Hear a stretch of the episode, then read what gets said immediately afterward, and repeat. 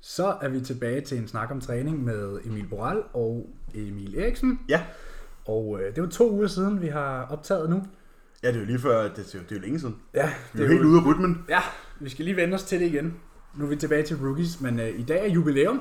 Det er episode nummer 10. Det er episode nummer 10, så vi har været i gang i 10 uger nu, og det er fandme gået hurtigt. Og det har været pisse fedt indtil videre. Ja, og det, vi håber jo også, at I har nydt det indtil videre. Ja, Det er jo det vigtigste. altså det er gået langt bedre, end jeg havde forventet, da vi startede.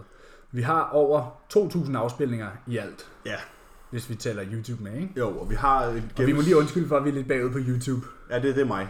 Øh, og vi har et gennemsnit på 150 faste lyttere på hver episode. Ja, så det er det, er vi super glade for. Det er bedre end 100 i hvert fald. Ja. så øh, tusind tak til jer faste lyttere. Ja, Det er fedt. øh, og su- super. Og vi bliver selvfølgelig stadigvæk, selvom det ikke er de første episoder og jomfruepisoderne og sådan noget, bliver vi jo stadig super glade for, hvis I lige sådan der givet dele og givet tagge og sådan noget, så, I, så nogle af jeres venner også kan høre det her, så vi forhåbentlig får rigtig meget ud af. Spred de gode budskaber. Og så kikset er det altså ikke at have et podcast liggende på sin My Story. Det er okay. Nej, det, det er okay. Det er ret sådan socialt accepteret nu. Ja. Det er der mange, der gør. Altså, hvis I kan dele alle mulige andre ting, så kan jeg også godt dele en podcast. ja. Selvfølgelig skal I ikke følge jer tvunget til det, men øh, hvis I har lyst, så... Øh. Der bliver skrevet point ned til dem, der gør det. Ja. Eller folk, der bruger logbog nu, der måske ikke gjorde det før, eller bruger de små skiver. Man kan få mange gode point her. Man får rigtig, og man, en ting, man får rigtig mange point af, det er, hvis man møder op i Ringsted Den øh, 11. og 12. april. den 11. 12. april. Ja. Helst den 12. Ja, det er den vigtigste dag. i hvert fald. Fordi der står jeg i sovsekulør og små underbukser. I scenen. spandex. Ja, i spandex. Ja, og viser min smækre krop frem. Altså dem, der er blevet arbejdet hårdt på. Ja, Øh, jeg kan sige nu for observationen, at altså, jeg synes, kinderne er blevet lidt... Altså kæben hopper lidt mere frem nu. Jamen, det, den største forskel, det var, at jeg kom op ad trappen, inden du nåede at åbne døren. Ja, jeg, jeg, sad, jeg sad der og spiste og tænkte, hold, hold da kæft, det gik, det gik sgu da stærkt i dag. Ja, han brugte på tredje sal. Og jeg Så, kunne ikke engang høre sådan det tunge åndedræt. ja, ja, jeg plejer at komme op og stå der. Jamen, vi har åbenbart et generelt problem med tungt åndedræt her. Ja, det har vi fået besked på, at øh, vi, skal, vi skal ikke så trække vejret ind i mikrofonen, men det havde vi advaret om i de første episoder. Der vi, ja. Det er off-season, det men, sker. øh, men vi prøver at lade være. Ja. Nå, men øh, jamen, jeg har jo... Øh, skal jeg starte? ja, jeg synes, vi skal starte med dig, fordi du har noget ferie, og så jeg har nogle ting, vi kan snakke om, som kan føres øh, ind i episoden. Ja. Så jeg tænker, vi kører den den vej. Jo, jamen øh, sidst vi optog, det var jo så søndag med kokkefar. Det var den 12. januar. Det, ja, det er 14 dage siden. Ja. Det var, det var fedt at snakke med kokkefar. Nå, men øh, der rejste jeg til Ægypten torsdag morgen. øh, Og, og jeg havde jo selvfølgelig holdt min plan helt indtil, at jeg steg på flyet. Og da jeg så øh, kom afsted, så var det jo ligesom... Altså det var et all-inclusive hotel, og sådan der, der er ikke køkken og sådan noget, så du ved, der var ikke sådan almindelige supermarkeder og sådan noget, så det var jo off-plan, kan man sige. Øhm, og jeg var meget forsigtig, i hvert fald til at starte med. Der var buffet tre gange om dagen, der var morgenbuffet, frokostbuffet, aftenbuffet. Og jeg holdt mig egentlig mest til protein, og så spiste jeg nogle carbs, øh, og fedten kom jo altid med, når det er sådan noget buffet, ikke? Så, Jo, for så er det så, tilberedt. jo, og så spiste jeg jo en masse æg til morgenmad og sådan noget. Ja, der, ja, ikke? præcis. Det er også fordi, det er tilberedt i alle mulige olier og stegt på Præcis, nogen måde, man ikke præcis. rigtig ved og sådan noget. Så det Ja, skal og så mindes. meget af det, så var det sådan noget, altså så var det sådan øh, fiskefiléer, der stegte i, ikke? og kylling, der var indbagt i sådan nogle ting. Ja, eller også så tager man noget salat, hvor der er nogle nødder i, eller sådan et eller andet. Ja, hvor man der sådan, er det er alt- svært at undgå. Der er altid sådan noget der, ikke? Eller f- så er det fedt, altså øh, kød, der er rigtig fedt, ikke? Jo, Oksekød jo, og sådan præcis. noget. Det er ikke vores sædvanlige 4-7 procent. Nej, præcis. Øhm, så, så jeg spiste egentlig sådan, jeg spiste mig mæt morgen, middag og aften på de tre måltider, og øh, drak ikke noget sukker, sort eller noget. Jeg spiste bare de tre måltider, og så spiste jeg bare til at være mæt. Ja. Og så fandt jeg hurtigt ud af, at jeg tabte mig rigtig hurtigt. Øh, Jeg havde smidt et kilo på de første 2-3 dage, tror jeg. Og så var jeg sådan, okay, jeg er nødt til at spise mere. Og der havde de nemlig sådan en, ved siden af frokostbuffeten, så havde de sådan en late lunch øh, ved poolen, hvor man kunne få burger. Eftermiddagssnack. Burger kunne man få, eller ja. Ja. de kaldte dem sandwiches, det var godt nok, altså fuck, vi fik dårlig mad i Ægypten. Altså man skal ikke tage til Ægypten for at få gourmet, det var forfærdeligt. Ej, det er ikke en kulinarisk oplevelse, man Nej, det skal var, lede efter. det var sgu ikke nogen gastronomisk oplevelse at spise der. Men så begyndte jeg at implementere et fjerde måltid. Prøv at høre, jeg sidder på ferie, og nu sidder jeg sådan, implementerer fjerde måltid. Og så begyndte jeg at spise den her burger, og jeg tabte mig bare stadig. Så til de sidste dage, der drak jeg faktisk også øh, altså, sodavand med sukker og sådan noget. I alt smed jeg den laveste vægt, jeg havde ramt, inden jeg tog til Ægypten, var 99,5, og jeg havde jo min badevægt med dernede i kufferten. Den blev jeg faktisk stoppet med på vej hjem. Jeg blev Nå. taget til side, og de åbnede, og var sådan, hvad er det? What is this? Så siger jeg sådan, en scale. It's a scale, og de er sådan, De forstod det ikke. Og så sådan der, ligger jeg den på gulvet og trykker på den, sådan, og I kunne se, hvad det var. Sådan, Nå, okay, okay. Nå, men jeg havde min badevægt med dernede, så jeg kunne holde øje med min vægt. Du bad ikke lige en om, kon- om kontrolløren om at stille sig op på den? Nej, Og det så tog lige, jeg ikke. Og så lige sige, haha. Nej, det turde jeg sgu ikke. Også fordi han var lidt tyk. Ej, men, Ja, øhm, præcis. Jeg havde den jo med derned. Ikke fordi, du ved, at de...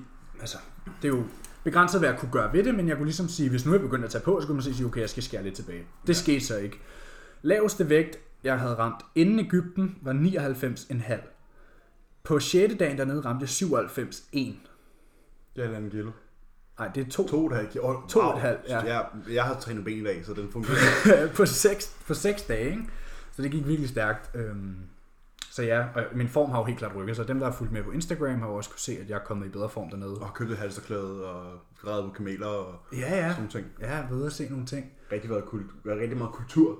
Ja, ja det, det endte med, fordi jeg, jeg fik en ven dernede, en dansk guide, som jeg, som jeg så tog ud med, fordi min far og min lillebror, de gad sgu ikke forlade hotellet så meget. Man kan sige, det er måske heller ikke det tryggeste sted at bevæge sig ud, men jeg var så Som- heldig, at jeg havde en flink guide, som jeg spurgte, om hun havde lyst til at tage ud, og vi fik spist nogle gode steder. Hun kendte jo alle de gode steder, så vi Ja, ja, ja, tog præcis. derhen og fik set nogle fede ting, og sådan noget. det var pisse fedt. Øhm, men ja, så min form har rykket sig, og nu er det tilbage på plan. Det har været fedt at få, få koblet af og sådan noget, og set nogle ting. Øhm, men jeg kunne også godt mærke, du ved, at jeg havde det ikke helt godt med sådan der at være væk på det her tidspunkt i prep. Ej, det er lidt svært at give slip, ikke? Det var svært de første dage, men da min vægt, sådan der, min vægt virkelig rykkede sig, og jeg, var sådan der, og jeg kunne se, altså sådan der, på, eh, den, på tredje dagen dernede, jeg tjekker jo ind hver tredje dag, jeg skulle stadig tjekke ind dernede, bare for sådan at holde ansvarlig. Altså, da jeg sammenlignede billederne fra den første morgen med den, ja, den tredje, fjerde morgen, så var jeg sådan der, okay, shit. Jeg kan huske, du, du sendte mig to billeder, og jeg var sådan, "Nå, okay, du tog til Ægypten, og så fik du sixpack. Ja, og streger i benene. Ja, ja, præcis. Præcis, så det var sådan, okay, fedt.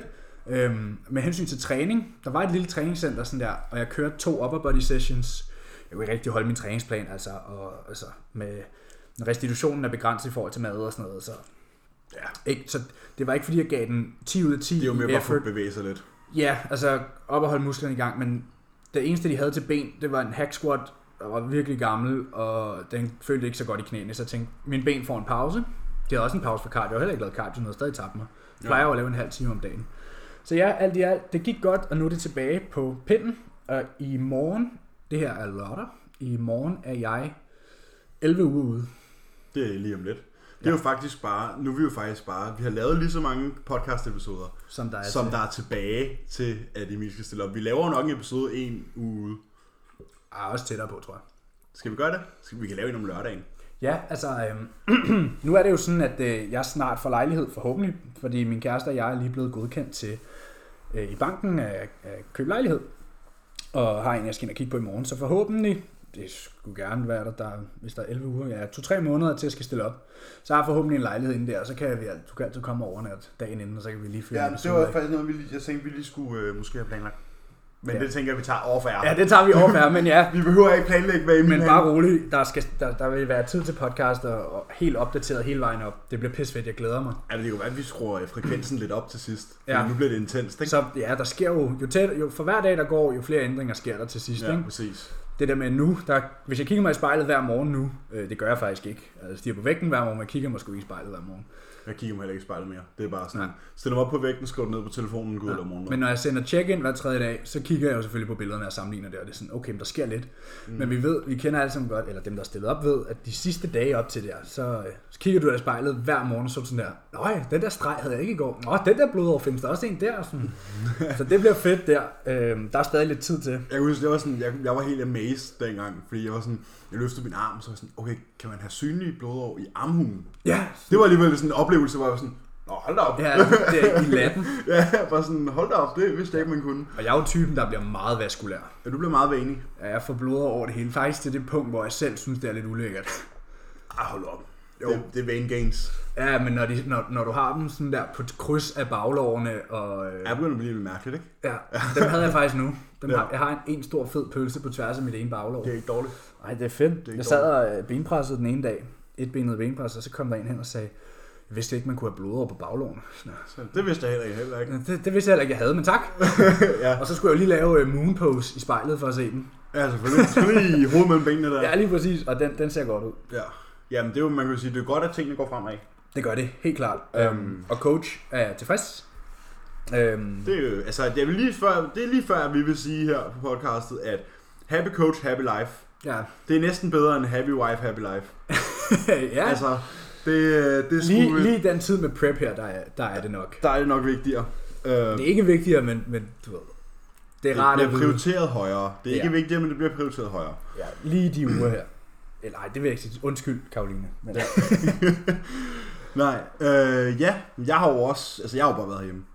Der er ja, du har ikke været i Ægypten. Nej, jeg har sgu ikke været i Ægypten. Jeg har faktisk lige snakket med min mor i går, og hun har inviteret mig til Ægypten til sommer. Nå, hvor skal I hen? Øh, Hurghada, samme hotel, som jeg er femte gang, vi er der. Så det Hvad hedder det? Så har vi jer. Nå, okay. Det kender jeg ikke. Det ligger lige ved siden af Gold's Gym, så der kommer ikke... Ligger der en Gold's Gym? Der ligger et Gold's Gym i Hurghada. Det er løgn. Det gør der. Det skal du ikke fortælle mig, når jeg er kommet hjem. Det jeg gør gik tværs over gaden til sådan et klamt hotel, der. Der ligger, hvor der... der... ligger et Gold's Gym, sådan er lige lidt væk fra byen. Det kunne min guide godt have fortalt mig. Tak, Ja. ja. Monique. Det, det er Mon- Monique, så lige tager op med sig selv. Ja, for helvede. Nej, hvad hedder det? Øhm, jamen, øh, jeg bliver lettere og lettere lige i øjeblikket. Ja, Øhm, man kan sige, de sidste 14 dage, det er jo faktisk... Altså, det går jo mod alle fysiske øh, love, vi har, når du spiser den mængde mad, du gør. jeg spiser meget mad. Og jeg tror, jeg tror, at alle lytter ved lige præcis, hvad det er, jeg får at spise. Så vi behøver ikke snakke om antallet af kalorier, men det er mange. Øhm, Over 6.000. Det er, over, det er lige omkring 6.000 der. Og så, øh, men jeg taber mig. Jeg har tabt mig 2 kilo sidste øh, halvanden uge. Ja, man skulle næsten tro, du var gået i gang med prep allerede, fordi nu holder jeg lige fast i det. Emil skal jo op til oktober. Ja, det skal jeg. Slutningen af oktober skal vi op.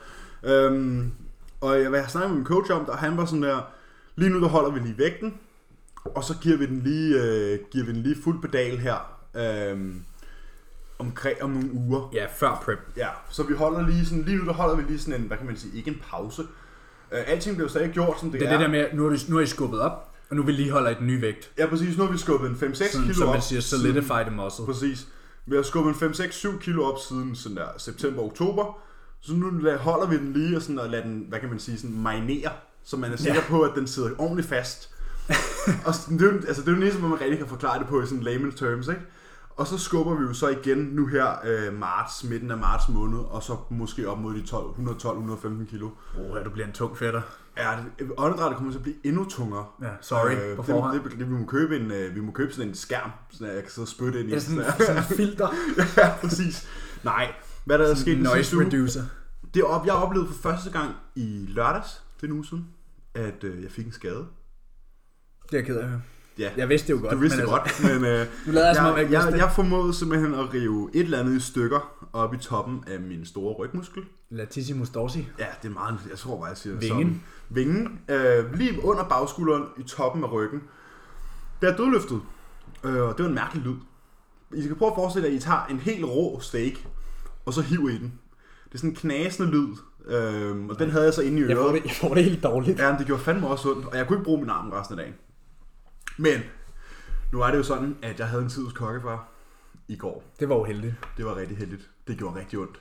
Oh, Men øh, den er okay nu. men jeg fik noget- fik, fik du en, altså ikke en diagnose, men er den reddet over? Eller? Ja, han kiggede på det, og han sagde, at der var helt sikkert blevet revet nogle fibre over ja. i min teres major. Ja, Teres, det var også det, jeg Ja. skulle sige. Jeg ville sige Det var før. min teres og min, øh, mit, det store hoved af min triceps, det inderste hoved af min triceps, Ja. og, Det toppen af, lange hoved. og toppen af min lat. De tre havde lige fået et, sådan et scratch.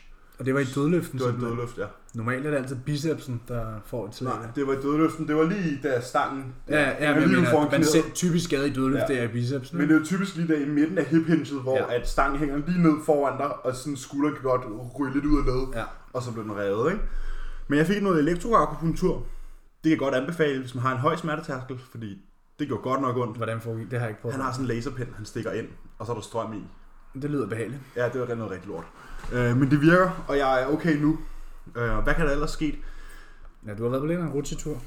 Ja, der er desværre sket det, at her i den forgangne uge, er mig og min kæreste gået fra hinanden. Øh, og hvad jeg ligesom...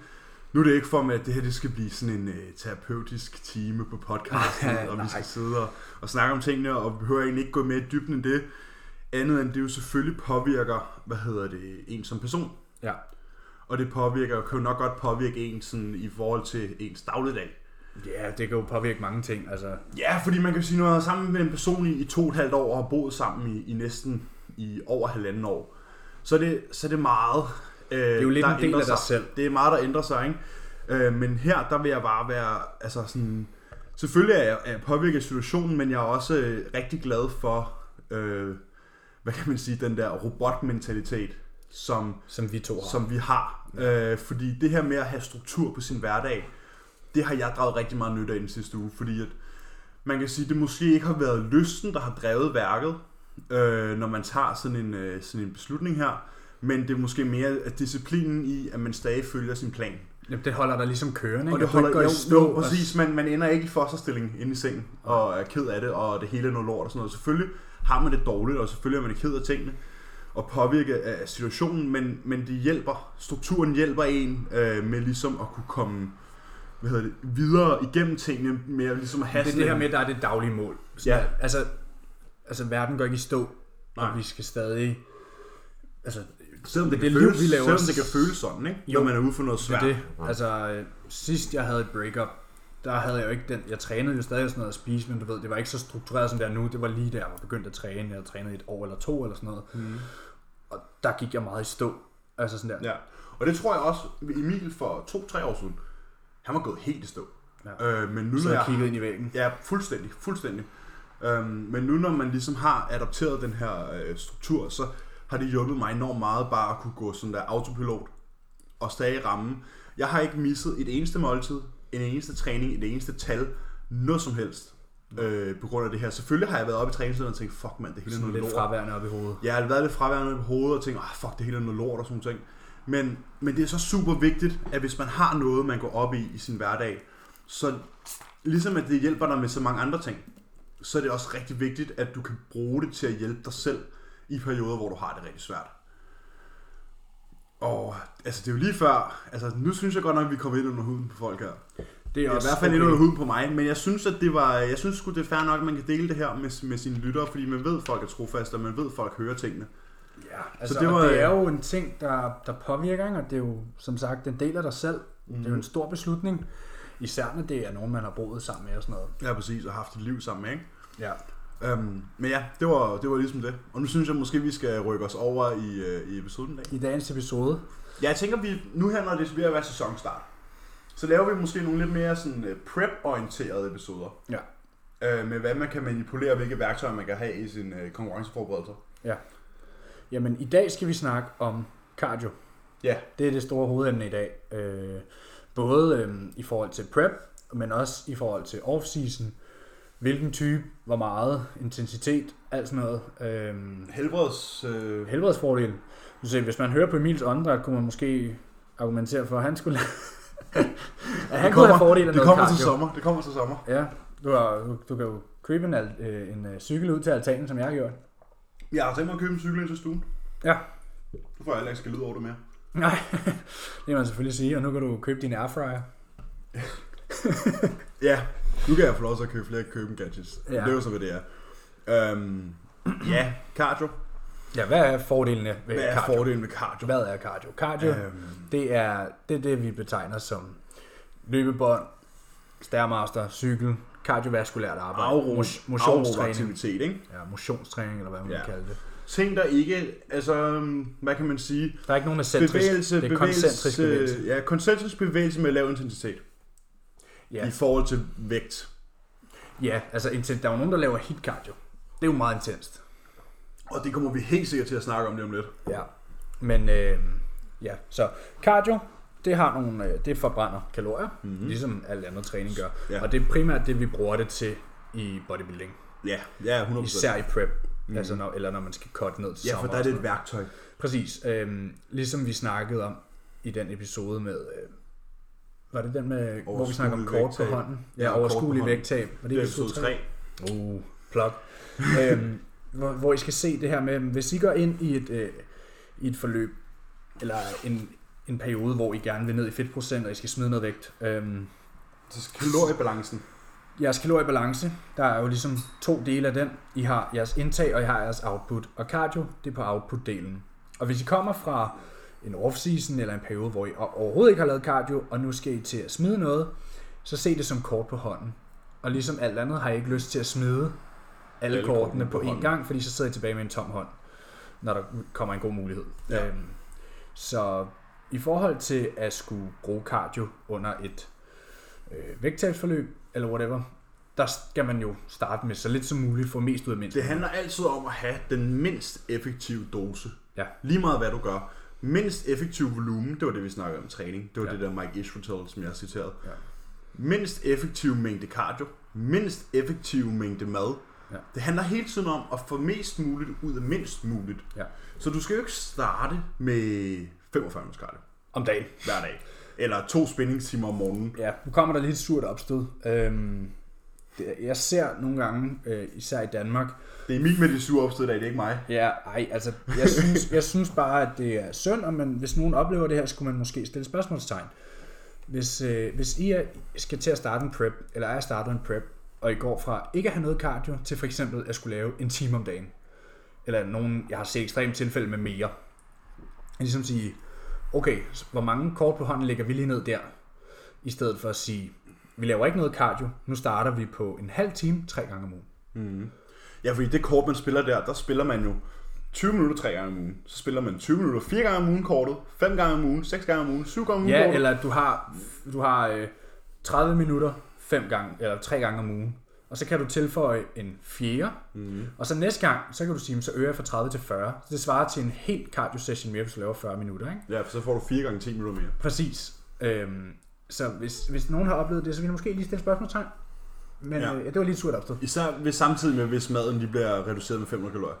Ja, Så skal du måske enten have overvejet, okay, skulle jeg have preppet, fordi så må jeg godt nok have været fed, inden jeg startede, og skulle nok have ventet en lille smule smule. ja eller holde sin offseason lidt mere clean. Ja, off-season kultur er også en ting, vi faktisk kan klistre på. Ja. Øh, måske kort lige til sidst. Altså, når vi er jeg, færdige med havde, cardio. jeg havde en kammerat, øh, der så endte som klient hos mig, der øh, skulle starte en prep, og øh, gik fra, øh, fra off-season til prep, og på day one af konkurrenceforberedelsen blev maden sat ned med et eller andet absurd øh, mængde, og der blev tilføjet cardio hver dag. Og vedkommende styrke og performance i træningscenteret, den lavede lige en, øh, et styrtdyk meget hurtigt, øh, og preppen blev annulleret. Ikke? Det er jo synd.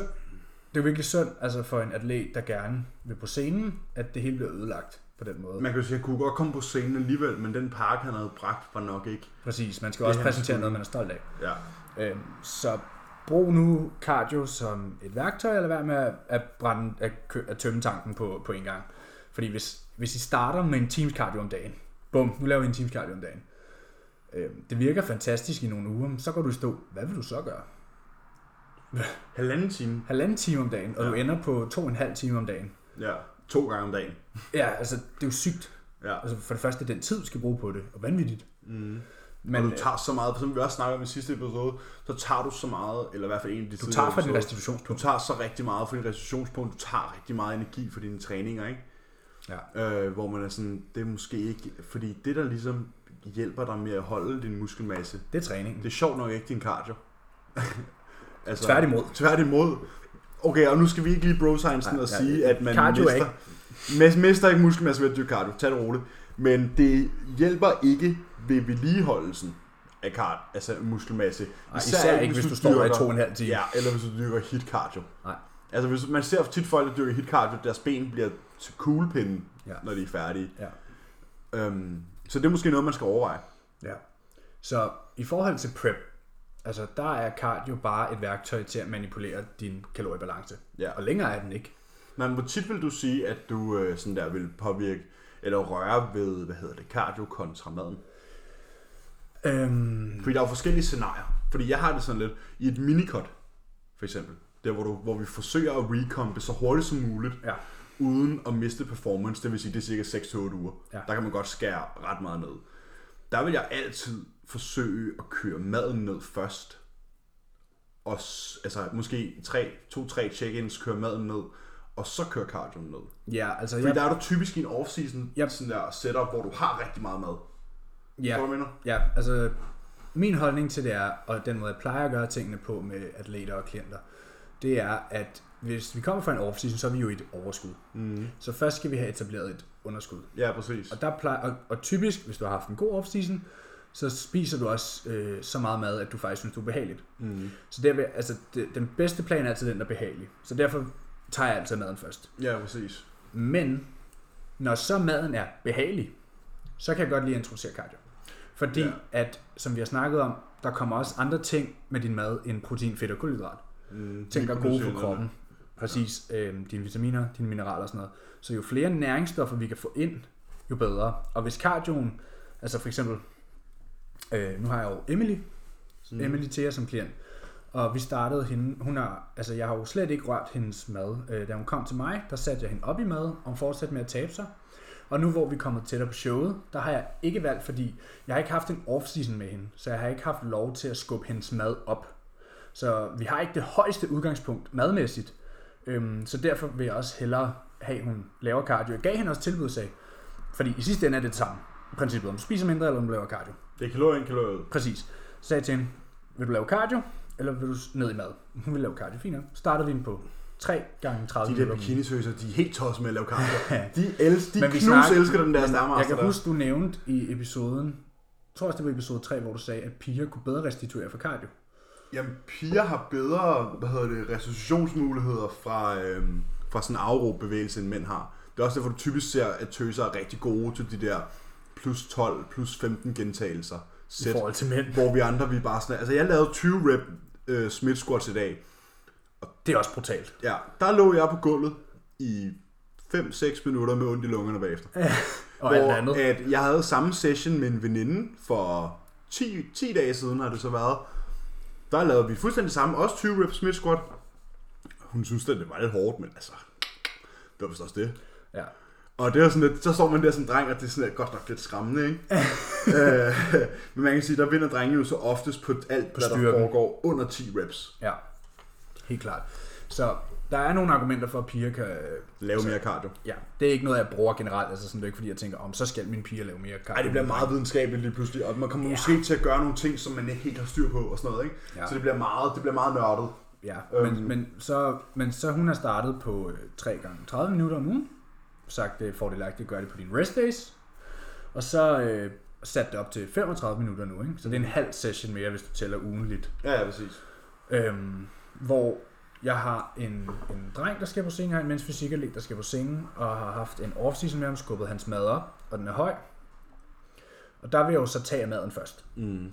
Og så kan man sige, når maden så er på et niveau, hvor okay, du er ikke sulten, du er heller ikke mæt, så kunne man sige, så kan vi introducere cardio. Fordi hvis maden er fin, så vil jeg hellere bygge cardioen op. Og når cardioen så er bygget op til et punkt, hvor at hvis vi skal lave mere cardio herfra, så vil det måske påvirke træningen energimæssigt. Ja, eller det begynder bare at blive besværligt. Ja, præcis. Altså sådan... Så kunne man sige, okay, men så tager vi ned i maden igen. Ja, Ultimativt skal maden jo langt ned, og cardioen skal højt op. For det meste. ja i, i slemme tilfælde. Ja, ja, men du ved, altså ultimativt skal cardioen op, maden skal ned. S- slutscenariet er nok, at du laver meget cardio, og ikke får særlig meget mad. Ja. Men du har heller ikke særlig meget fedt på kroppen. Nej, præcis. Øh, Det, det, det, det kræver jo, hvad det kræver. Mm. Øhm, Whatever it takes. men i sidste ende, så handler det om kaloriebalancen. Mm. Men jeg vil sige, at jeg personligt tror på, at der er en bedre synergi mellem at spise mere og få mere næring i kroppen, Og lave mere cardio. og lave mere cardio. Ja. Øh, også fordi, at når du har en lav fedtprocent, og du er dernede, så er det rart at gå hjem og spise 100 gram havregryn i stedet for 30. Selvom man kan godt nok få 30 gram havregryn til at fylde meget. Det hvis kan man, man. Hvis man er en god Det atlet. lærer man. Hvis man er en god atlet, så den der 30 gram havregryn, ikke, der kan du bare fylde sådan en hel IKEA-skål. Ja. Bare sådan, tænker, og så tager man, og så tager, bageskål. og så tager man teskeen sådan der, og så Den og der, spiser med. du tager, du tager babyskeen. Den blå babyske med ja. Ja. dinosaurer på. Eller Ja, noget, sådan sidder og der. Du spiser. kan nærmest ikke holde på den. Den er på størrelse med din tommelfinger, hele skeen. Fordi så er der til 300 bidder. Ja, præcis. Fordi hvis du tog spiseskeen, så var der to bidder, og så var du Ja. færdig, og så sidder du og hader dig selv. Det jeg mente før med, at man måske tager maden ned en 3-4 gange inden man kan cardio. Hvis vi nu tager udgangspunkt i din off-season, Ja. øh, hvor du fik, lad os, bare, lad os bare runde den ned og sige, du fik øh, 6500. 6500 ikke? Kalorier. Så kan man sige, okay, hvordan havde Emil det på 6500? Der har I sådan en, øh, I har sådan en grøn bræk-emoji på jeres telefon. Så nogenlunde sådan. øhm, så Passer kan man meget godt. sige, hvordan havde Emil det så på 6000? Nok nogenlunde på samme måde. 5500 Så begynder det at være pænere. der begynder det at være okay, men der var stadig meget mad. Så Det derfor, er der, jeg ligger omkring nu. Ja, præcis. Og det, men du får føler jo stadig, at du får meget at spise, ikke?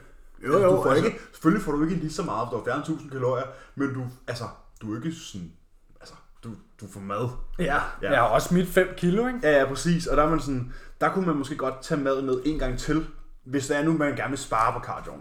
Jo, men øh, Øhm. øhm. Øhm, lige for at bruge mig som eksempel, Det er jo, jeg har jo lavet cardio hele min off-season. Åh, ja. Øhm, jeg, gik Stakkels fra, fyr, mand. jeg gik fra i sommer, da jeg lavede mit minikot, der lavede jeg 50 minutter om dagen. Det var så bare i form af powerwalking. Ja. Øhm, jeg gik udenfor, og det var sommer. Det synes jeg faktisk også er et emne, vi lige kan tage. Ja. Cardio uden for centret. Jeg gik og fik øh, tan, mens jeg lavede min cardio. Øhm, så det var 50 minutters powerwalk om dagen. Og så talte jeg faktisk mine skridt ved siden af det, så jeg gik rigtig meget. Øh, men jeg var ikke i centret og lavede min cardio. Nej. Kun hvis, hvis jeg havde en, en tidlig klienttræning om morgenen eller noget, så efter jeg havde lavet den, så gik jeg på løbebånd og sådan noget. Men Ja, ja, for det præcis. meste foregik det udenfor. Og så efter det, så vedligehold, så da vi så begyndte at skubbe mig op efter, så gik jeg ned på 30 minutter om dagen, og så gik jeg ned på 20 minutter om dagen. Og der har vi så holdt den indtil prep startede. Og øh, da prep startede, holdt vi den også stadig på 20, øhm, fordi den første del af prep, de første øh, 8 uger af prep, skub, øh, cuttede vi mig jo faktisk ikke ned. Dem, der har lyttet med, ved, at vi stadig skubbede mig op, men prep Mhm. mm. betød ligesom, det var Fjernede cheat mealsene Yes. og skrue lidt ned for ketchupen og Ja, ja, du ved, de den der slags slags, ting. ja. Øhm, og så, Men ja. ja, ligesom, hvad kan man sige, sådan prep før prep, man gjorde ligesom klar. ja, det primer. Ja, man primer ligesom Men kroppen. det, men det var det, jeg sagde med, at man havde en off hvor man får lov at skubbe op. Og Ja. ligesom lave det bedste udgangspunkt muligt Ja. ja. før prep start. Øhm, og da vi så begyndte at skære mig ned, så var det, vi sagde, okay, nu går vi fra 20 minutter om dagen til 30. Mm. Og der ligger jeg stadig. ikke? Jeg, jeg laver 30 minutter om dagen. Havde jeg ikke en motionscykel derhjemme, så ville jeg brække mig over og skulle lave en halv time om dagen. Ja, det Det var var- ubetydeligt. Nu skulle jeg afsted til centret hver dag, og de, træne, de dage jeg træner, skal jeg jo så afsted to gange om dagen. Hvor nu, der står jeg bare op og gør det det første om morgenen, eller gør det, når jeg kommer hjem fra arbejde om aftenen. Ja, fordi skal det være fastet? Ikke følge mig. Øhm, ikke, Det er sådan en, øh, det, er- jeg tror, det, det bliver sådan en, øh, det er sådan en religion, ikke? Jo, altså man kan sige, altså helt klart, jeg, jeg føler mentalt, at, jeg, at det virker bedre, hvis jeg gør det faste. Ja. Men jeg ved godt, der ikke er nogen beviser for det, men stadig så har jeg sådan en idé om, at det hjælper mig. Og det er jo faktisk sådan, det er faktisk sådan rigtig mange har det. Og hvis man har det sådan, jamen så færre. Men øh, 9 ud af 10 gange laver jeg min cardio om aftenen. Ja, ja, ja men, det Øh, er og det er fordi, det, er mere, det tror jeg så bliver lavet om nu, øh, fordi nu har jeg også noget om, øh, jeg skal nå et vist antal skridt om dagen. Vi tracker min, øh, n- Skridt? øh, min need, ja, altså hvor mange skridt jeg går om dagen. Og nu er jeg nået til et punkt, hvor når jeg kommer hjem fra arbejde om aftenen, og nogle gange er jeg lidt træt, så vil jeg hellere gå ud og gå en tur, 100%. Indsæt sig på cyklen. end at sætte mig på cyklen i en halv time. Ja. Så derfor tror jeg, jeg begynder at gøre det om morgenen. Og jeg føler også, at hvis jeg gør det om morgenen, så er jeg meget mere øh, klar og sulten og har lyst til mit første måltid. Dagen er bedre. Det startet. hjælper meget på fordøjelsen også. Aktivitet og cardio hjælper også rigtig meget på fordøjelsen. Mm. Ja, det er jo faktisk en af de store ting, og det er jo faktisk der, jeg vil sige, at det havde en plads i off-season. Ja, udover de helbredsfordele, det bringer ja. med sig. Ja, i forhold til hjertehelbred og ja. Ja. alle de der ting. Så det der med fordøjelsen, det er det der med, man kunne sige, hvis du nu havde lavet 10 minutter mere cardio i din off-season, Ja. nu her, så havde du nok ikke haft lige så svært ved at, øhm, hvad hedder, det, at få alt maden med. Det Muligvis havde været, ikke. altså, du ved, marginalt men, så, det, nemmere, men ikke? det er igen også bare et skift i kaloriebalancen. Ja, ja, præcis. Men man kan jo sige, jeg tror hellere, at jeg vil foretrække at lave cardio off-season, og så spise mere. Ja. Både på grund af sådan der, de der helbreds, øh, hvad hedder det, helbredsfordele, der er ved cardio, men også sådan de kognitive ting. Jamen, det udløser jo dopamin. altså, Altså, jeg kan huske, da jeg, da jeg preppede, det er jo, altså, nu lyder, det så er så to år nu lyder siden. det som sådan en morfar, der sidder ja. i hjørnet. Dengang jeg Den- preppede, dengang jeg stillede op. du skal bare have set, Dengang og jeg bænkede se Det her, 180. se det her billede. Øh, Det er to år siden. Ham der, den gamle tosse nede i træningscenteret, der Ja. ja. siger, dengang. Ja, da jeg var din alder, der løftede jeg mere end dig. ja, Og præcis. det er godt, Marker. Og det er sådan noget, jeg sagde, nej, det gjorde jeg ikke. Ja. Øhm, nej, da jeg preppede, der lavede jeg øh, 45 minutter kar- morgencardio om morgenen. Morgencardio om morgenen simpelthen. Ja, øh, cardio om morgenen. Det hedder bare morgencardio. Ja. Og øh, jeg kan huske, at når jeg kom på arbejde kl. 8, øh, jeg stod tidligt op og lavede morgencardio. Heldigvis boede jeg i Indre By, så jeg havde 100 minutter til centret, så det var meget lækkert. Ja. Øhm, efter jeg havde fået de der 45 minutter på, på, på hvad hedder det, på stærmasteren, og havde fået et bad, og fået min morgenmad og Ja, sådan noget, lige ikke? bad, ikke? så var jeg, øh, som øh, Seth Rosie ville sige, så var jeg klar til at fuck shit up, ja. Ja. sådan der, hele dagen. Ja. Ja. Altså, jeg mødte på arbejde, og jeg var bare sådan, Woo! let's go, ja. Ja. nu er det fedt, sådan der, og havde det bare sådan der, og alle, jeg husker alle mine kollegaer, de var sådan der, hold op, der er en, der havde været oppe og lavet cardio, hva'? ja, jeps, 45 minutter på stærmasteren, Ja. bare fuld drøn derude af, du. Hvor Og hvis jeg du havde gået ned og trænet ben, ja, så havde du nok præcis. ikke været ja, sådan. eller hvis jeg ikke, på det tidspunkt i prep, der var jeg sådan der tre uger, fire uger ude. Hvis jeg ikke havde gjort noget, bare stået op og taget på arbejde, så, så havde havde jeg du jo siddet og lignet en eller anden. Som Altså, gravballemanden. Sådan der, altså, jeg havde det så, jeg havde det jo så sløjt, når jeg ikke var sådan der, når jeg ikke var high fra enten cardio eller pre-workout, så havde jeg det jo så dårligt. Ja, det har man. Man man har har det du rammer så- bare en mur, Ja, man hvor har du det sådan så der, stramt. Du, du kigger dig lige omkring, og du er sådan der, wow. Ja, man er bare træt, og man gider ikke noget og sådan noget. Men de der 45 minutter på Stærmasteren om morgenen, og så hjem og få, nogle, øh, få noget morgenmad uden carbs, og, Ja. en, og en kop kaffe og sådan noget der, så, altså, så er man altså klar. Ja. Så er man altså bare klar. Og det er Ikke? jo også det, vi snakker om med de kognitive fordele ved ikke at have kulhydrater om morgenen. Ja, grunden til, at jeg ikke fik kulhydrater om morgenen, det var, fordi jeg ikke fik noget mad. Ja, Men ja, det er det så, jo, det jo, er. men det, boost, det booster. Ja, ja, altså, præcis. kombineret Nej, med... jeg ved ikke, om det booster. Det downer dig bare ikke. Jo, jo, jeg mener, altså, du har en kognitiv fordel fra cardio. Ja, ja, præcis. Den bliver jo så videreført Ja. ja. igennem, at du ikke får kulhydrater. Ja, ja, præcis. Den bliver bare ikke, altså, den bliver ikke kørt ned af, at du får kulhydrater. men så Nej, hvor man har- kan sige, havde du spist kulhydrater, havde den... Ja, hvis jeg havde lavet cardio, gået i bad, og så satte mig til at spise en ordentlig portion havregrød, så tror jeg ikke, jeg var kommet på arbejde. Så var du blevet sløv. Nej. Så har jeg bare gået og lagt mig i sengen, og så ringede chefen og sagde, ja, jeg skal syg her i dag og de næste tre uger. Ja, ups. Ups. Nå, men er det ikke det, du skal stille op? Ja, jo, præcis. Jeg, jeg fik lige en maveinfektion. Ja, præcis. Nej, men jeg vil sige, cardioen for mig i, i prep er super lækker om morgenen. Altså, jeg foretrækker at lave den om morgenen frem for Der kan senere man på også, dagen. du starter bare dagen med lige at bælge en liter vand, Ja. ja. ud og tømme ryggen, og så ind på cyklen. Og så kan man jo altid sidde og høre et fedt podcast. Ja, og fordi vi kommer stadig til at sende, når I skal prep. Ja. Også selvom I først starter med at træne. Ja. Øhm. Men ja, sådan der, du ved, Så kan man sidde og høre nogle gode podcast, eller øh, Ja. ja, Nu er vi begge to medlemmer af trainbyjp.com. Ja. Ja. Den kan man smække op, hvis man har... shameless plug. Hvis man har ja, men det, det er jo en side, vi faktisk ikke har plukket. Øhm, som jeg Vi har, synes, vi har man plukket burde... manden før. Vi har Jacob. plukket manden før. Øh, ja, men jeg synes, øh, jeg synes manden i mit, øh, i mit ringhjørne er en mand, der er værd at snakke om i forhold til hans hjemmeside. Ja, Fordi rigtig meget af det, som vi videregiver og fortæller, kommer, Det kommer faktisk derfra. derfra. derfra. fra ham og hans team.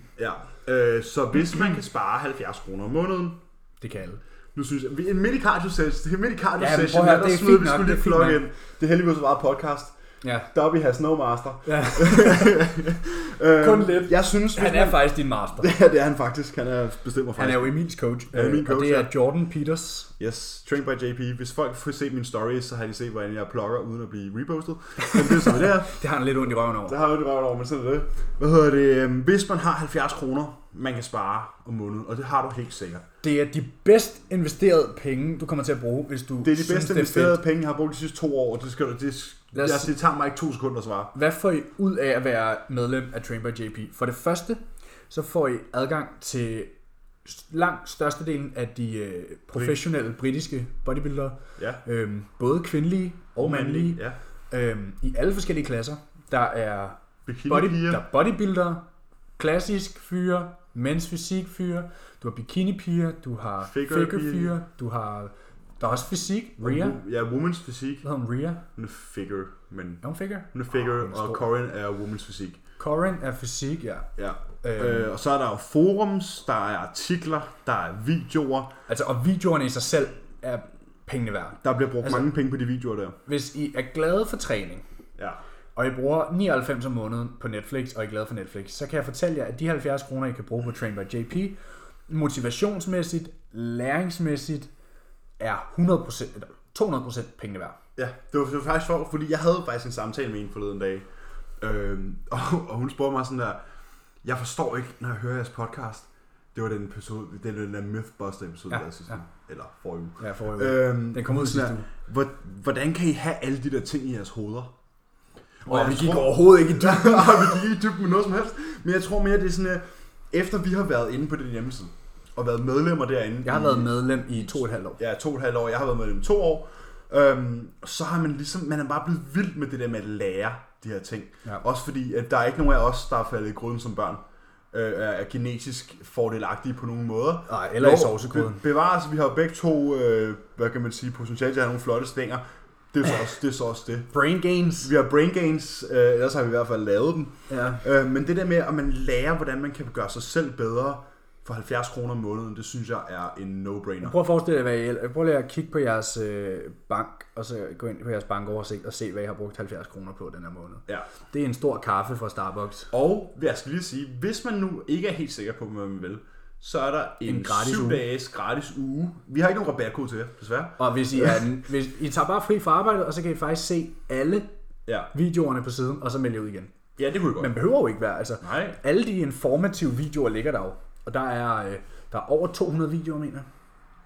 Ja, altså, jeg, øh, jeg som klient skal jo, øh, burde jo ikke betale for sitet. Men det gør vi.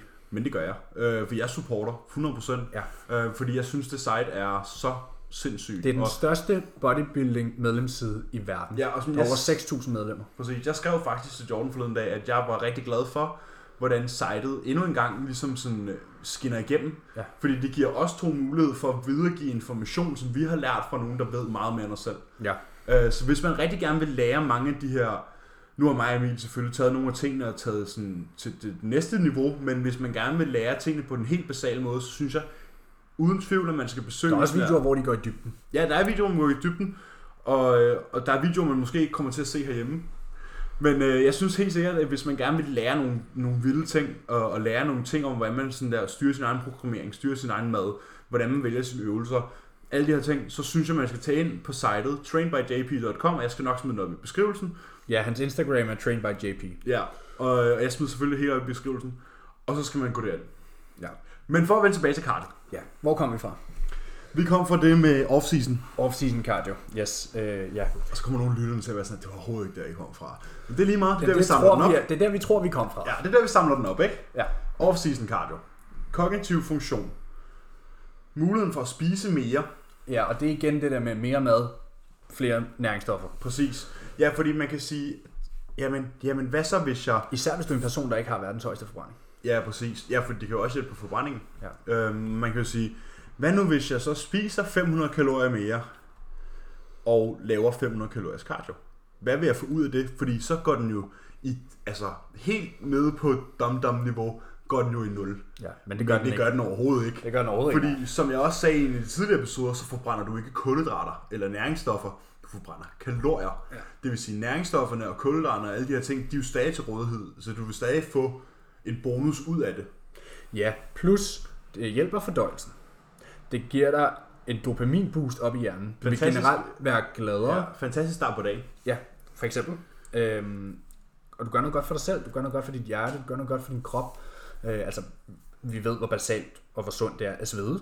Mm-hmm. Øhm, der er jo uendelig mange fordele ved cardio, og vi behøver ikke sidde og, og ramse dem alle sammen op. Nu har vi sagt the basics. Øh, Ja, jeg tror, det er sådan en gen- generel forfattelse, at man ved godt, det er sundt at bevæge sig. Ja, Men måske har, har man bare lige brug for at få at vide, hvad for nogle ting, man kan gavne rigtig meget ud af det. men, men igen er der heller ikke noget magisk over det. Jeg føler tit, mm. folk sådan der bliver gift med sådan, der er noget magisk over den her madvare, og der er noget magisk over den her øvelse, der er noget magisk over det her bootyband, der er noget magisk over, øh, åh, jeg har lige et surt opsted mere. Ja, kom, kom, kom, kom, kom. kom med. jeg, har- jeg har slet ikke ramblet i dag. Kom med. Hvis I står på stærmasteren, Åh oh, ja. og I går sidelæns, eller I står og sparker baglæns som en hest, der er utilfreds, eller I laver noget af det fis, eller hvis I holder fast, Hvis I står og læner hen over stærmasteren. ja, eller hvis I går på et øh, løbebånd med hældning og står og holder fast, øhm, så kan I godt gå hjem og sætte jer på sofaen i stedet for. Kan I ikke uh, give løberen til en, der kan finde ud af at bruge den så? Ja, fordi at, øh, hvis I stiller jer på et løbebånd med fuld hældning, og så bare holder fast, så fjerner I jo al modstand.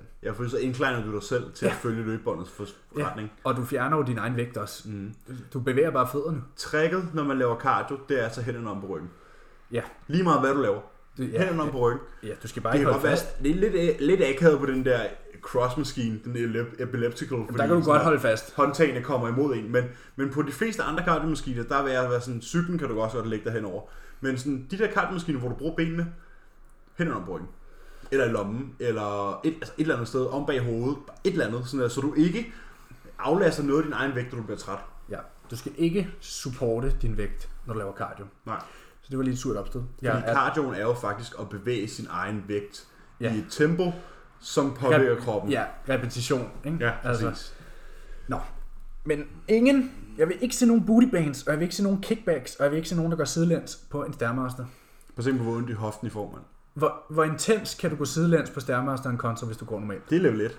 Ja, præcis. Det kan godt være, at det ser sjovt ud. Det gør det. Jeg bliver underholdt af Du det. kan også bare gå sideløn som træningscenter, det er det samme. Ja. Det er ligesom folk, der sidder sidelæns i brystpressen. Ikke? Åh, oh, jeg så nogle forleden dag. Jeg tror, det er fordi, det er i januar måned. Så jeg, jeg var faktisk... øh, Jeg var, Og vi rambler meget i dag. Det må Ja. jeg altså undskylde, det må hvis jeg undskylde, vi... men, hvis nogle der- gange, men jeg tror, folk kan godt lide, at det, det er- bliver sådan lidt spicy en gang imellem. Ja, det må jeg jeg, undskylde. var, jeg var på brystbrænden øh, forleden dag, og havde lige øh, did my thing, som, som man siger, og det havde jo selvfølgelig været Altså tungt. det vil sige, at han loadede øh, mere end Der var- 5 kilo per side. Ja, der var t- 65 kilo på side, tror jeg, det var. Oh, sidst vi snakkede på podcast om det, var det 61,25. Nej, det var indklangen. Det er den flade. Nå, okay. Den er lige 1,25 højere op end Nå, Ah, okay, indklangen. okay. Øh, der var 65 kilo på hver side. Og jeg fik jo 10 gentagelser, jeg lagde det faktisk op på Insta. Det var den med kontrol og intensitet, jeg lavede. Ja. Der kom så en og overtog brystpressen efter mig. Og så sagde han, hvad, hvad skal jeg nu at sidde på? Og sådan noget. Der var jo tre skiver og en femmer på. Ah, men det er fint nok. Øh, jeg skal bare have en tiger. Så nå, okay. Hvad? Jamen, det er fordi, jeg er ved at være færdig, men du ved, jeg mangler lige det øverste, inderste af brystet, så jeg skal bare sidde sidelæns. Og jeg, og jeg kiggede, jeg kiggede på Øh, jeg ham, får og jeg var allerede sådan ondt i her, hovedet. jeg kiggede på ham og var lige ved at give ham et visitkort til podcasten, men så kom jeg i tanke om, at jeg ikke havde nogen. Øhm, og så var jeg sådan, det må du selv om. Og så gik jeg bare en vej. Ja. men, men der var jeg virkelig sådan, åh, øh, prøv at høre Prøv her. lige, at forestille, prøv lige at forestille jer, at I har pillet huden af et menneske, og I kigger ja. på brystmusklen. Der er to brystmuskler Hvilken vej løber fibrene på øh, pækmager? henover. Ja, de løber øh, horisontalt, ikke? Ja. De løber fra midten og ud mod armhulen. Yes, de hæfter i armhulen og løber ind på midten af din brystkasse. Ja. Det er den vej, brystet trækker. Mm. Selvfølgelig er der nogle af dem, der går i den ene retning. Og den Mhm. Det vil anden sige, når du bevæger armen langs med brystet ind mod midten af kroppen, retning. Ja. forkorter du brystmusklen. Hvis der var noget, der skulle hedde inner chest, så skulle dine brystmuskler løbe vertikalt. Ja. Og, Det gør de ikke. og det gør de sjovt nok ikke, når de Nej. løber horisontalt. Og, Så der er ikke noget, der hedder inner chest. men det er jo ikke kun brystmaskinen, man ser det på, vel? Jeg synes, Det, det, det folk forbinder med inner chest, det er fordi, når de sidder sidelæns, så får de typisk en rigtig, rigtig kort muskel. Altså ja. de, Ja. får, de får brystmusklen kontraheret helt. kontraktionen er rigtig... Og det gør, at de kan mærke de fibre helt inden Mod spændt væggen, op. ja. Ja. Og det er det, folk forbinder med, at jeg kan mærke det i mit inner chest. Ja. Men jo jo, men, men Men det er jo også typisk, fordi grund til folk de tænker, at jeg skal have mere inner upper chest, det er jo fordi man typisk er lige her, hvor kravebenet sidder. Nu kan jeg jo ikke video på, så folk kan ikke se, hvad jeg sidder, hvor jeg sidder og rører ved mig selv. det er ærgerligt, der er ikke video på, hvad jeg, jeg ser godt ud i det. Ja, Emil han er pyntet helt op. Jeg, jeg, han kommer hjem og så tænker jeg, "Hvad helvede er det for et dress. Ja, jeg kommer lige fra Altså, jeg- frisøren og skal ud bagefter. jeg sidder i joggingtøj, mand. Nå, øh, nej, men det her, lige her ved kravebenet, der kan man godt have tendens til at have et hul. Det har jeg så tilfældigvis ikke længere. Ja, det er, jo det, det er jo den hylde, vi prøver at fylde ud. Ja, øh, og det er jo nemmere at fylde det ud område omkring, hvad kan man sige, din Det nedre vorte, bryst. Din, Det nedre bryst. Det nedre bryst er nemmere at fylde ud, men det her oppe i kravbenet er noget, der jo sådan der, tager lang tid at fylde ud, fordi det betyder, at brystmusklen skal vokse hele vejen nedefra, eller sådan hele brystmusklen skal vokse så større Ja. og fylde området ud. Du kan ikke, Du er jo også stærkere i din decline pres, end du er i din incline. Og det er jo Præcis. fordi, Præcis. at hvis du... Altså, der er langt flere af brystmusklens fibre, der, der, der, der bliver trækker, den, aktiveret ned mod. der trækker den retning. Ja. Øhm, så du kan ikke, ligesom at du skal heller ikke sidde med skæve ben på leg extensions for at få mere teardrop. Nej, det gør du kun, hvis du er meget... Øh, Træt af dine knæ. Ja, Ja.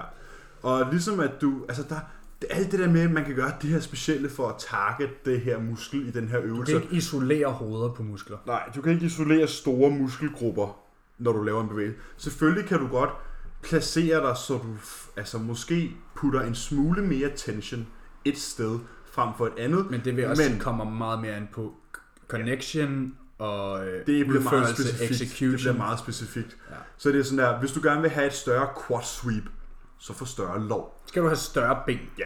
Vil du gerne have Du skal ikke pege tæerne. et større øh, yderhoved af din biceps, så få større arm. Ja. Ja. Vil du gerne have en mere inner upper chest, så få et større bryst. Ja. Det er sådan, det er så, det er, altså bodybuilding is so simple, Ja. som jeg har hørt før. Ja, Det var et rant. jeg ved hvor. Ja, undskyld med alle de her rants. Hvor det kom. Vi kommer, vi snakker stadig om cardio. Ja, nu gør vi. Inden bagved, Ja. ja. et eller andet sted. Øhm, så hvordan skal man se på sin cardio, og hvornår vil du muligvis trække cardioen ud? Hvornår skal du trække cardio ud? Ja, jeg tænker måske, at man i den sidste uge inden konkurrencen skruer ned for cardio. Altså, jeg ved fra, nu vil jeg ikke sige erfaring, fordi der er en grænse for, hvor erfaren jeg er, men jeg har jo stillet op to gange, og jeg ved, at mine ben, nu lavede jeg så også øh, relativt meget cardio første gang, men den sidste gang, jeg stillede op, så to år siden, der kom mine ben til live, da de fik lov at hvile. Ja. Øh, der var ikke nogen bentræning den sidste uge. Ikke engang øh, sådan Ingenting. pumptræning, eller du ved, depletion training, eller Nej. noget. Og ingen cardio. Øh, jeg tror, jeg havde min sidste cardio en uge ude. Mm. Øh, så der, øh, der, der vågnede mine ben ligesom. Fordi du får lov til at restituere. De De får lov at restituere, inflammationen sænkes, de slipper væsken, og så er de tørre. Ja. Fordi en uge ude, der tænkte jeg, jeg får ikke, jeg får ikke hakket ben Du alligevel. stod og kiggede, du stod, du stod med underbukser på og tænkte, hvad er det her for to klatter soft ice, jeg har siddet Ja, fordi mit eneste mål næsten, altså 80% af grunden til, at jeg stillede op anden gang, det var fordi, jeg gerne ville prøve at se mine ben tørre, fordi jeg har altid haft store ben, de har altid set gode ud, men jeg har aldrig haft dem helt knas. Alright. Så det ville jeg gerne opleve, og jeg stod en uge ude og tænkte, Det når jeg det aldrig. når jeg ikke alligevel. Men så stoppede jeg med at lave cardio. Og så hver dag kunne jeg bare se, wow, altså det lignede sådan et to ugers progress på min overkrop. Ikke? Mm. Den måde, mine ben rykkede sig på. Det var selvfølgelig også fordi, at de så var, der var opbygget fatigue og inflammation i dem fra cardio. Men det har jo så været nødvendigt for at komme i den form. Øhm, Så der- tror jeg bare lige, vi skal disclaim, at I skal ikke stoppe med at lave jeres cardio, fordi I gerne vil være hakket. Nej, Det her, det er sådan noget, man gør, når man er kommet i form. når man er hakket. Når du ikke har mere fedt på kroppen, så trækker du cardioen. Ja. Du trækker ikke cardioen 10 uger ude og siger, det er fordi, jeg skal være hakket, så Jeg, skal jeg, jeg, skal ikke lave slippe, cardio. jeg, skal ikke, jeg skal slippe væsken. Nej, du Ja, skal, eller, du skal, du skal, skal du bare skal hive fedtet af. Ja, præcis. Bliv fat free, og så kan man fjerne cardioen, fordi jo mere du kan slappe af den sidste uge, jo bedre responderer du også. Ja. Jeg vil sige, hvem har brug for off-season cardio? Fordi man kan sige, skal man trække cardio i off-season? Jeg vil sige, Hvis du er inaktiv. hvis du er inaktiv, Ja. måske. Men hvis du ikke fysisk er i stand til at lave et 12 rep set på en hack squat, Ja. og dine lunger giver op før dine ben gør, mm. så skal du lave cardio. Ja, og det er måske der, hvor jeg synes, det ville være en god idé at have sådan nogle 20 rep set i sin off-season. Det vil helt klart hjælpe, men jeg vil sige, mm. i det scenarie vil jeg måske sige, okay, så er i din off-season, fordi de fleste mennesker burde ikke træne mere end maks 3 dage, før de har en rest day. Drop det der med at have øh, 6 træningsdage om ugen. Så kunne man sige, okay, hvis du har rest day hver 3. eller 4. dag, så lav cardio på din rest day. Mm. Og det vil hjælpe dig i dine træningssessions, fordi hvis, ja. Ja. hvis du ikke kan performe over 10 reps i dødløft eller over 10 reps i Og squats, så er du enten i dårlig form eller for tyk. de hænger som regel sammen. Ja, altså, Ja. ja. Jeg, jeg vil sige, jeg er ikke tyk, men jeg er rimelig dårlig kondi. Øh, men Nå ja, men hvis du er tyk, så er du som regel i dårlig kondi. ja, det, det er selvfølgelig det ene. Man kan Ja. ja. godt have det ene uden det andet, men ikke det andet uden det ene. Ja, præcis. Øhm, så det vil helt klart være et tidspunkt, man kunne bruge cardio øhm, Mhm. mm. til at forbedre din form for at forbedre din performance. Igen, det er performanceorienteret at sige, jeg kan ikke performe her, okay, hvorfor? Okay, mine lunger giver op før, jeg er ikke i god nok kondi til at kunne det her, okay, vi laver konditionstræning. Ja. Cardio. Men jeg tror, det er derfor, grunden til det, jeg sagde med inaktiv før, det er derfor, man ser rigtig mange øh, af, de, af, de, af de bodybuildere, der lever af det, og de bikinipiger, der lever af det, og mens fysik, prøver vi lige at ramme alle her, ikke? Alle de proatleter, der lever af den her sport, der ser man rigtig mange, der laver morgenkardio hver dag. Ja. Og Også det i er så off-season. også, ja, også præcis i offseason. Og det er jo fordi, at de netop sidder på deres flade røv og æder og svarer deres klienter hele dagen. ja. Det er det eneste, de laver. Hvor sådan nogen som mig og Emil potentielt ikke vil have behov for cardio i, i off-season. Jeg spiller jo også fodbold i offseason. Ja, du spiller jo fodbold i off-season. Øhm, jeg, er- jeg er meget aktiv i min off-season. Jeg kan se selv på nogle af mine hviledage, hvor jeg sådan der forsøger at lave så lidt som muligt, så ender jeg alligevel på 10.000 skridt. Ja, og det er jo fordi, du har arbejde. Hovsa. Jamen, det var ikke engang arbejde. Det var sådan de dage, hvor jeg bare er herhjemme. Øhm, Okay, det er vildt. Jamen, jeg ved ikke, hvad der sker, men det, det sker. Der er for langt fra seng mod til køleskabet. Jeg formår altid at få planlagt et eller andet på mine fridage, så jeg skal et eller andet. ja. Man skal også Øh. lige ned og handle. Og... Ja, et par gange og sådan noget, ikke? Ja, det var det, vi snakkede om tidligere. Ja, det, er en det er måde, det er en måde at holde øh, aktiviteten op for at hjælpe fordøjelsen. Ja, øhm, så man kan sige, at mange af de der pro-bodybuildere, som I ser, eller professionelle atleter, som I ser, de har cardio hver dag i deres offseason, men det er simpelthen fordi, de er nødt til at holde noget aktivitet, fordi ellers så kan de ikke spise den mængde mad, der skal til, og ellers så bliver de bare sløve. Ja, og det, det er jo den der synergi mellem at lave mere og spise mere. Ja, præcis. Og det er jo det, det, som vi sagde lige før, det vil også påvirke dig positivt i din offseason. Hvis du kan få mere mad med, og dermed lave mere, kan du holde en lean form, men få mere mad og performe bedre og vokse mere muskelmasse. Og du vil have et højere udgangspunkt af mad, når du så skal ned igen. Ja, vi sidder lige og hælder Pepsi op her. Øjeblik. så øhm, hvad kan vi konkludere? Off-season cardio. Skal, skal man lave cardio i off-season? Nej, man skal ikke. Det kan være en god idé, hvis man har svært ved at bevæge sig og svært ved at få sin mad ned. Hvis du har, hvis du mangler appetit, god idé. Hvis du mangler kondition, god idé. Hvis du har tid og er glad for dit helbred, god idé. Ja. Jeg vil sige, hvis, du, hvis din appetit er fin, hvis din kondition er fin, og du absolut hader cardio, så er der ikke nogen grund til det. Man kan jo sige, måske også i en periode, hvor vi jo, vi, det vi gør, det er, at vi skubber vores kropsvægt højt op. Ja. Det gør vi jo begge to. Ja. Der er det måske også en god idé at have cardio, så man kan sådan akklimatisere kroppen ja. Ja. til den nye kropsvægt. Ja.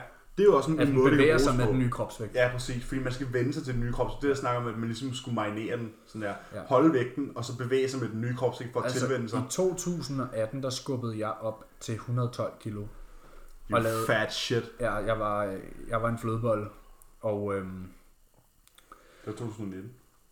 Du endte på 112 kilo. ja, for et det år var i siden. januar 19, Ja, for ja, et men, år- det, det er men, for et år det, men, siden. men det lange push-up, det var i, øh, det, var, i- det skete jo i 18. Ja, så startede september, ikke? Øh, august. Ja. Ja. Det var så heller ikke really øh, storytime.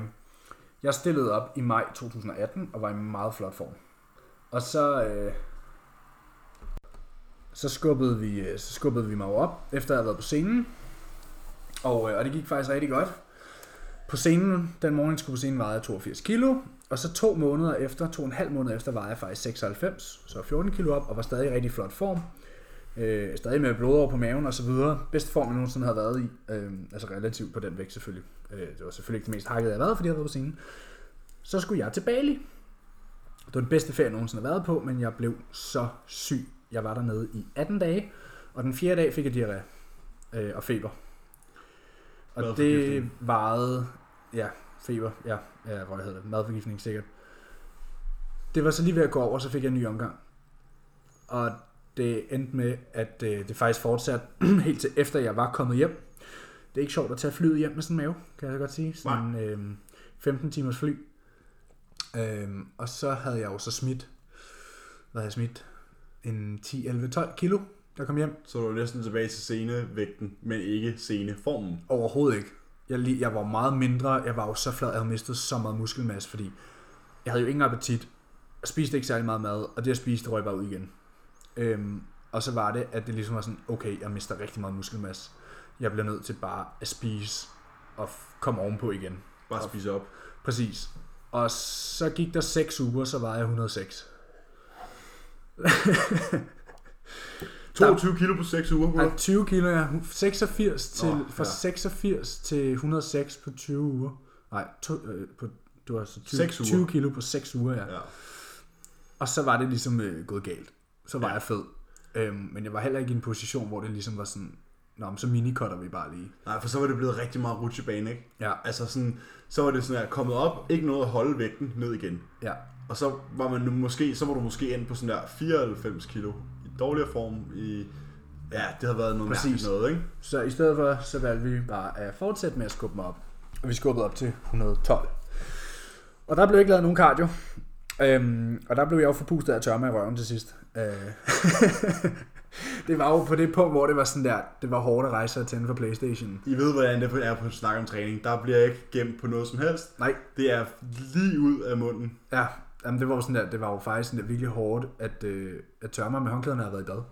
Ja, Sådan der, Det, det var jo faktisk sådan en fysisk ja ja, men du fik aktivitet. også mange strækmærker og... Jeg fik på hoften. Jeg har altid været glemt for dem, jeg har i inderlåret.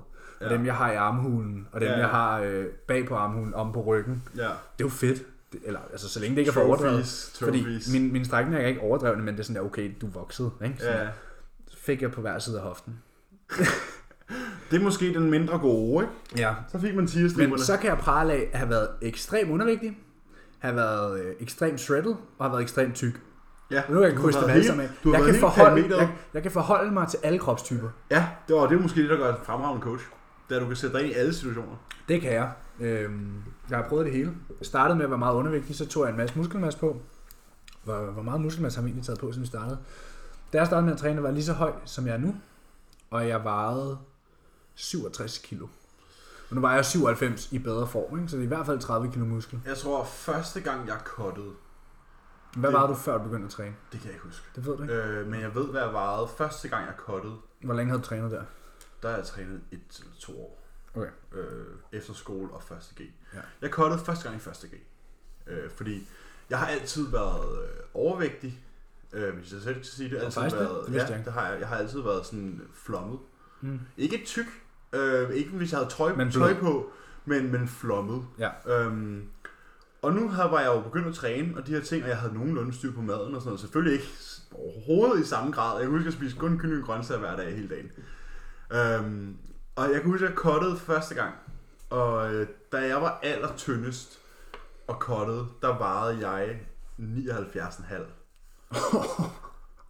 Shit, og du vejer jo...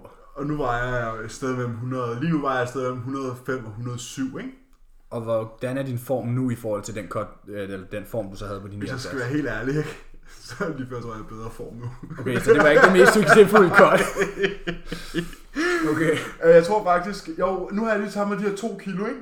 Og jeg vil sige, at den condition, jeg er i nu... Men det er passer måske faktisk- så meget godt. Fordi hvis det var efter to års træning, lad os sige, det var efter to års træning, ja. Ja. og du er 24 kilo over det nu, Mm-hmm.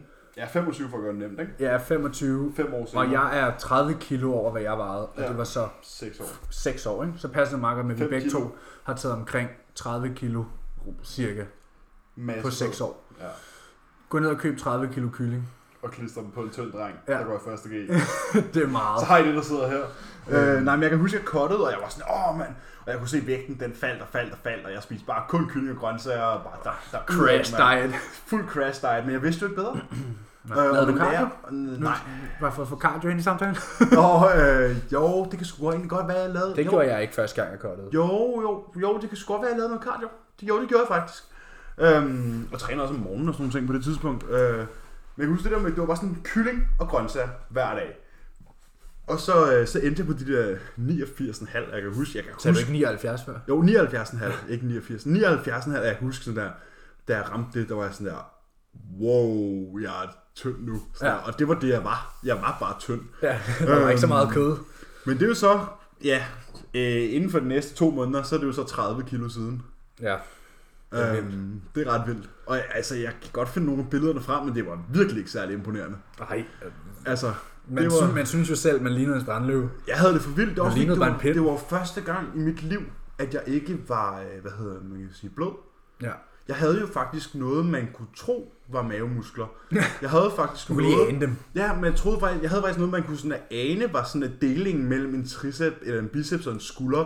Og jeg havde faktisk noget, man, der, sådan, der mindede om, nu kan man sige, jeg har altid haft meget sådan fremtrædende brystkasse. At, den- altså nedenunder. Jeg har altid Ja. ja. haft sådan en ned- underboob, som det hedder. Ja. Ja. Jeg har altid haft. Og det er bare sådan, jeg har lavet, og min, min mindste lillebror har det også. Det er bare sådan, vi, det er sådan vores, vores ribben Genetik, ja. ja. Det er genetik. Øh, Så jeg havde jo faktisk den der fremtoning af en, af en brystkasse. Den var godt nok meget flad. Øh, Ja. Og jeg havde sådan der fremtoning i skulder, og hvis jeg lige stod i det rigtige lys og flexede maven, så kunne man også godt se mine obliques. Og, sådan. og jeg kan huske, jeg havde det så fucking fedt over det, ikke? Men nu, der er jeg bare sådan... Det er den form, jeg render rundt i til hverdag. Jeg Jamen, bare, ens, ens standard ændrer sig jo, ikke? Ja, altså, men jeg kan huske, altså dengang, der havde jeg ikke blod over på benene. Og det har jeg nu. Så der er Jeg, jeg bare jeg, 107 første, gang, kilo. første gang, jeg fik blod på benene, så var det sådan der, wow, jeg var sådan der, nu er det vildt. Jeg synes stadig, det er fedt. Jamen, det er det. Det er også det, Jeg jeg synes synes. stadig, det er fedt. Når jeg har, la- når jeg sidder 30 minutter på cyklen, og jeg bare har spillet med på benene nu, så er jeg sådan der, okay, vi er 11 uger ude, og det her, Ja, det er fedt. præcis, det her er præcis. fedt. Nej, men det var sgu dengang jeg startede, det er, jo, det, er jo, det er jo nok, tr- hvis jeg skulle være i samme form som jeg er i dag, så er det nok 30 kilo siden. Ja, Øhm, det er vildt. Og man, hvor man kan sige, måske de sidste halvanden år har været det mest progressive. Ja, og det er jo ikke helt tilfældigt. Nej, fordi hvad der sker de sidste halvanden år? Der er Meget du- mad, progressive overload, lav volumen. Og det er alt sammen igennem Train by JP. Alt sådan noget, vi har lært af Jordan. Yes, og hans team. Ja. Nå, skal vi vende tilbage til cardio? Ja, det tænker jeg, hvis ikke medmindre vi er færdige med kampen. Jamen lad os lige øh, opsummere, så kan vi lige se, om vi finder på mere. Så Ja. vi har off-season cardio, Ja, for funktionalitet og fordøjelse. appetit og øh, kondi i form af, at du skal være i stand til at træne. Så funktionalitet. Ja, det, hvis, det, hvis det er en faktor, der begrænser din træning, så skal du lave cardio. Ja. Du må aldrig begrænse din træning. Nej, tre, som vi har snakket om i øh, sidste episode, øh, eller jo, det var En sidste af de episode. tidligere episoder, tror Nej, jeg tror, det var sidste. Var det Der- Ja, det var, hvor vi snakkede om øh, hans spørgsmål med, hvornår man skulle ændre i maden. Hvor mm. vi sagde, at det var performanceorienteret. Mm. Så hvis, ka- hvis din kondition, øh, din kondi begrænser din træning, så skal du lave konditionstræning. Ja. Yes. ja. Og så kan det hjælpe med appetitten, og så har det kognitiv fordele og helbredsfordele. Mm. I PrEP, der er det blot et værktøj Det er til, et din, spillekort. det er kaloriebalancen, Ja. om du tager maden ned, eller om du tager cardioen op, er i sidste ende det samme. Ja. Hvis du kigger ovenfra, så er det det samme. Ja. Så kan man sige, at de sidste, uge, de sidste fire uger bliver det mere nørdet, og der kan man så sige, der kan man måske manipulere lidt mere med tingene, Mhm. mm-hmm. alt efter hvilket look det giver. Ja. Men som sagt, ja, off-season cardio, funktionalitet, Prep, Prep. Prep. Et værktøj. Det er et værktøj. Yes. Og så er der egentlig ikke mere i det. Og fra øh, en snak om træningssynspunkt, så er der ikke noget magisk ved at lave fastet cardio. Nej. Udover at det kan give dig en fantastisk start Udover på det giver dagen, dig en magisk start på dagen. Men i forhold til, hvad det gør ved din form, nej, så mener vi ikke, der er en Mm. fordel. Øh, Hvis der er nogen, der har nogle studier, der beviser noget andet, så vil vi gerne se dem.